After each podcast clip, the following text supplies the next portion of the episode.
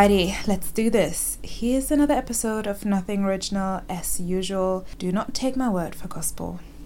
When I was six years old, I read a book about the primeval forest. The book said, Boa constrictors swallow their prey whole without chewing it. I pondered this deeply and then I made my first drawing. I showed my masterpiece to the grown ups and asked them whether the drawing frightened them. They answered me, Why should anyone be frightened by a hat? Grown ups, they never understand anything by themselves. So I made another drawing. My advice is stick to arithmetics, history, and grammar. I took their advice and I grew up. I forgot all about being a child. The Little Prince is a children's cartoon based upon a children's book, one might think but it is actually a story for adults disguised as a story for children. One of my favorite stories and a story that gets you thinking about the value of life. For the basis of this episode, I'm going to refer a bit closer to the original source material, the book. The film has a couple of plot lines which were added to the material from the book, but it stays quite true to the source material itself. And instead of leading with three core questions, we're going to follow the little prince on his journey across seven different planets. So let's get started. Asteroid B612 Home. On his small home planet, the little prince has to prevent weeds called baobab to spread over his entire planet. So he rips them out day by day. But one day a new kind of sprout comes up, so the little prince starts tending to the sprout, which turns out to be a beautiful rose. The little prince falls in love with his rose and tends to her needs. However, the rose begins to torment him with her vanity, causing the little prince to experience doubt and finally leave her. Upon leaving her, she exclaims, I have been silly. I ask your forgiveness. Of course I love you. It is my fault that you have not known it all the while. That is of no importance. But you, you have been just as foolish as I. Try to be happy. Well, all of this sounds quite outlandish. A talking rose and a little prince who lives on a foreign planet that is very, very, very tiny. But bear with me and let's start the actual journey. It will all make sense later, well, hopefully. On asteroid 325, the little prince encounters a king with no subjects, who only issues orders that can be followed, such as commanding the sun to set a sunset. The irony is that the king is not actually holding any power.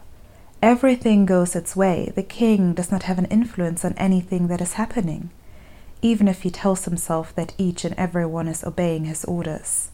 While he is certain that the sun is setting because he ordered the sun to set, the sun is setting regardless of what the king orders.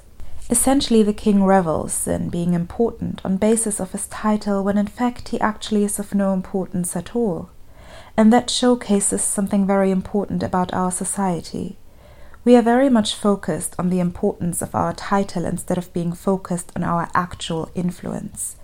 Let's say you start a job and you get the fancy title of Director of Innovation. Well, that sounds great, but what are you actually doing? Are you innovating anything? Are you having a positive influence on others? How do you affect others? What are the products you are working on? What are the relationships you are building? We have to understand that a title is mainly used to explain to others who we are or what we're doing in very simple terms, but we should not conflate that with the influence we actually hold. Anyone can start innovating a product or a service. You don't need the title of Director of Innovation to do so. You hold the title to explain to others what you're doing in simple terms, and that is why a title can oftentimes lead to a sense of self importance that has nothing to do with what one is actually doing. On asteroid 326, the little prince meets a narcissistic man who only wants the praise which comes from admiration and being the most admirable person on his otherwise uninhabited planet. The narcissist is essentially stuck in his own little bubble on his own little planet. His worldview is confined to himself only. Similar to the king, he perceives himself to be of more importance than he actually is trying to calm his insecurities by seeking validation from others. The thing is that the thirst for validation won't satisfy the insecurities from within.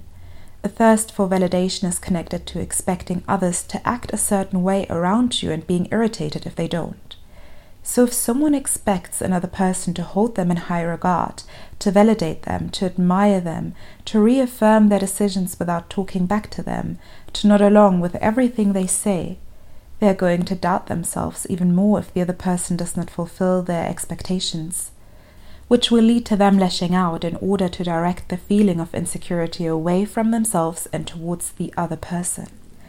A narcissistic man will never admit that he is at fault. The blame is to place on the other or on external factors. His truth is the only truth that is valid. His truth is the only truth that he can see. A narcissistic man is wearing blinders, only able to see the pathway in front of him without looking right or left at any step of the way. On asteroid 327, the little prince meets a drunkard who drinks to forget the shame of drinking.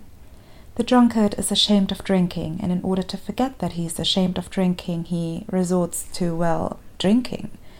It's a catch 22. If the drunkard would simply stop drinking, he would not need to feel ashamed for drinking, and he would not need to continue drinking in order to forget his shame. We sometimes continue with bad habits because we want to avoid facing the facts. I mean, why face the facts when one can simply continue binge watching a show to forget the misery of life? Facing the fact means coming to terms with feelings like shame and failure and frustration and accepting them as a part of yourself in order to move on. Avoiding confronting these feelings altogether by covering them up with something else is nothing but a quick fix, which just further entraps one in the vicious cycle of misery. It is like being stuck in a time loop without being able to move on in life and experience the beauty of a range of different feelings. On asteroid 328, the little prince meets a businessman who is blind to the beauty of the stars and instead endlessly counts and catalogues them in order to own them all. well, capitalism, hello. And capitalism leads us to materialism. We live in a society where it is encouraged to possess as much as you can. I mean, the more you own, the more fulfilled you're going to be, right? The more you own, the higher your status is going to be. The irony here is that the businessman does not actually own the stars. He simply counts them and administers them and tells the little prince how difficult this business is to explain. When the little prince asks the businessman what he does with the stars, he replies, Nothing. So the businessman has no interest in adding any value to the stars, in tending to the stars, in, well, doing anything with them. He just owns them because a piece of paper says so. He's entirely focused on ownership, not even recognizing the stars for what they are, calling them millions of little objects. Essentially, we can get so focused on ownership, on making money in order to buy things that we don't really need, that we forget to actually live our life. Because it never ends. In a capitalistic society that strives on materialism, you will always be able to buy something that you did not own already. And we gotta ask ourselves well, what are we actually doing with the things that we own? Do we add value to them? Do we need them for a specific purpose? And if so, do we actually use them for that specific purpose? Or do we let them wither away in our cupboards? What do we do with those things that we own? Is what we are owning adding to our experience on this planet, or is it simply another item in our basket of things we need that we don't need, but we need because we're stuck in a cycle of making money in order to buy things to feel better about ourselves? Because let's face the fact working five days a week to make money in order to pay your bills leaves you with a limited time to actually enjoy life outside of your employment duties.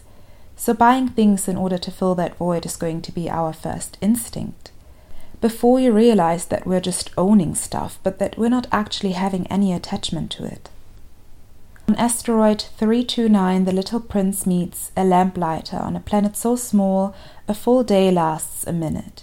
He wastes his life blindly following orders to extinguish and relight the lamppost every 30 seconds to correspond with his planet's day and night. While the little prince acknowledges that out of all the planets he visited so far, the lamplighter is the only one he could befriend, the lamplighter is still a somewhat odd figure. Yes, he works hard and does something useful, but it seems like he's merely a puppet. When the little prince asks him in regard to his duties, I do not understand, the lamplighter responds, There is nothing to understand. Orders are orders. This showcases that we oftentimes don't even question why we are doing what we're doing. We're doing it because somebody else told us to. We're doing it because that's what we're supposed to do. And we follow along, not asking any questions. This form of obedience is usually already taught in school, where pupils have to conform to a set of norms and rules. And yes, while norms and rules are necessary for our society to operate, the problem arises when we're discouraged at a young age already to ask questions. We are encouraged to just follow the rules because I said so or because that's how it is done.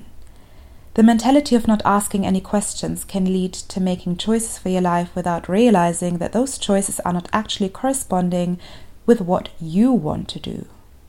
Knowing what you want to do will help you to make better decisions for yourself and also for others. Only because you do something that is in alignment with what is right for you, that doesn't mean it is not going to add value to others. Separating your voice from the voice of others is important in order to figure out where you stand in relations to others. And questioning your understanding of why you do what you do is the first step to making that distinction. On asteroid 330, the little prince encounters an elderly geographer who has never been anywhere or seen any of the things he records. The geographer thinks he is so worldly when he has not seen anything of the world at all when he simply notes down the information that the explorers present him with. He lives through the stories of others. Similar to the king and the narcissistic man, he believes himself to be important. He derives his value from believing he is an intellectual man. The thing is that while he knows lots of convoluted words, he doesn't know anything about the world, and he's also not interested in knowing anything about the world. And yes, while he is able to teach the little prince something about his rose, that it is ephemeral, meaning it is going to die, he does not know anything about the joy of seeing a sunset or falling in love or making new friends. Especially in today's world, we are glued to our screens. We absorb tons of information every day like a sponge. Every platform is trying to gain our attention. People showcasing their lives online, fueling our desire to live the same life.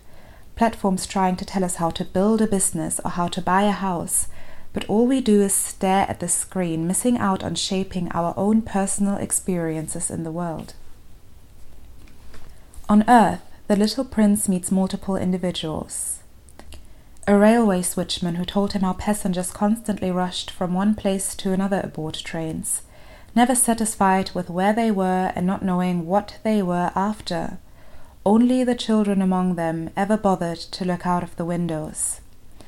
Well, this encounter is just another reminder of our inability to use our time carefully, to actually perceive our time as valuable in the moment itself.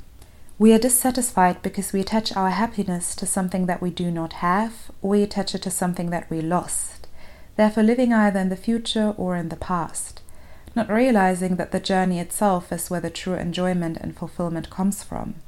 Because the irony is that the train of life is finite. Why should we try and rush to move to the next cabin when we are going to get there eventually anyway? Because the only reason for us to look back at the cabin that we came from is that we regret not having made the best of that experience while we had it. A merchant who talked to the prince about his product, a pill that eliminated the need to drink for a week, saving people 53 minutes. Well, another one which ties neatly into the train allegory. We are so focused on being efficient, we are focused on finding shortcuts and saving time to be even more efficient. But what is being efficient? Okay, let's replace efficiency with another word. We are focused on being busy while we believe that what we are doing is enhancing our efficiency. But the only thing we end up doing is being busy for the sake of being busy, while we are missing out on experiencing the world around us with all senses because we do not allow ourselves to slow down a fox who teaches the little prince the most important lesson. After the prince stumbles over a whole row of rose bushes, he feels devastated, realizing that his rose is not unique at all. He then encounters the fox, who desires to be tamed by the little prince.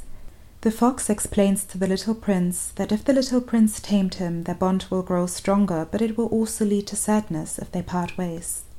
He explains to the little prince that it is the time he invests into someone that will determine how unique and special they are to him, saying, It is the time you have wasted for your rose that makes your rose so important. You become responsible for what you've tamed. You're responsible for your rose. The little prince realizes that his rose was indeed unique and special because he loved his rose. The little prince realizes that the amount of time he invested in his rose is what makes his rose so different from all the other roses. What this encounter tells us is that yes, indeed, the world is populated with millions and billions of humans, but what makes another individual important to us is the time we choose to invest into them and the time they choose to invest into us. Nurturing those relationships is much more valuable than moving from person to person as if they are interchangeable. The thing is that we sometimes don't know how to love someone, and we sometimes also don't understand how someone else loves us. The little prince not only realized that his rose is special indeed, but also that he did not understand how to love his rose. The little prince not only realized that his rose is special indeed, but also that he did not understand how to love his rose while he was with her. Essentially, both the rose and the little prince had to learn from each other. While the rose took the little prince for granted until he left, the little prince had to leave the rose in order to realize where the value in his life comes from. Making the right decisions for oneself in life, building and maintaining relationships, none of it is easy. But like the fox said upon departing with the little prince, it is only with the heart that one can see rightly what is essential is invisible to the eye. While the fox taught the little prince that only when turning inward one can determine the value of what one is confronted with, the individuals inhabiting the six planets taught the little prince that narrow mindedness leads to irrational behavior as one is not able to see beyond what is visible to oneself. So, yeah, that's the end of this podcast episode based upon The Little Prince by um, Antoine de Saint Exupéry, which I probably did not pronounce correctly, but yeah, let's just roll with it. And uh, until next time, sayonara und auf Wiedersehen, and um, yeah, the end.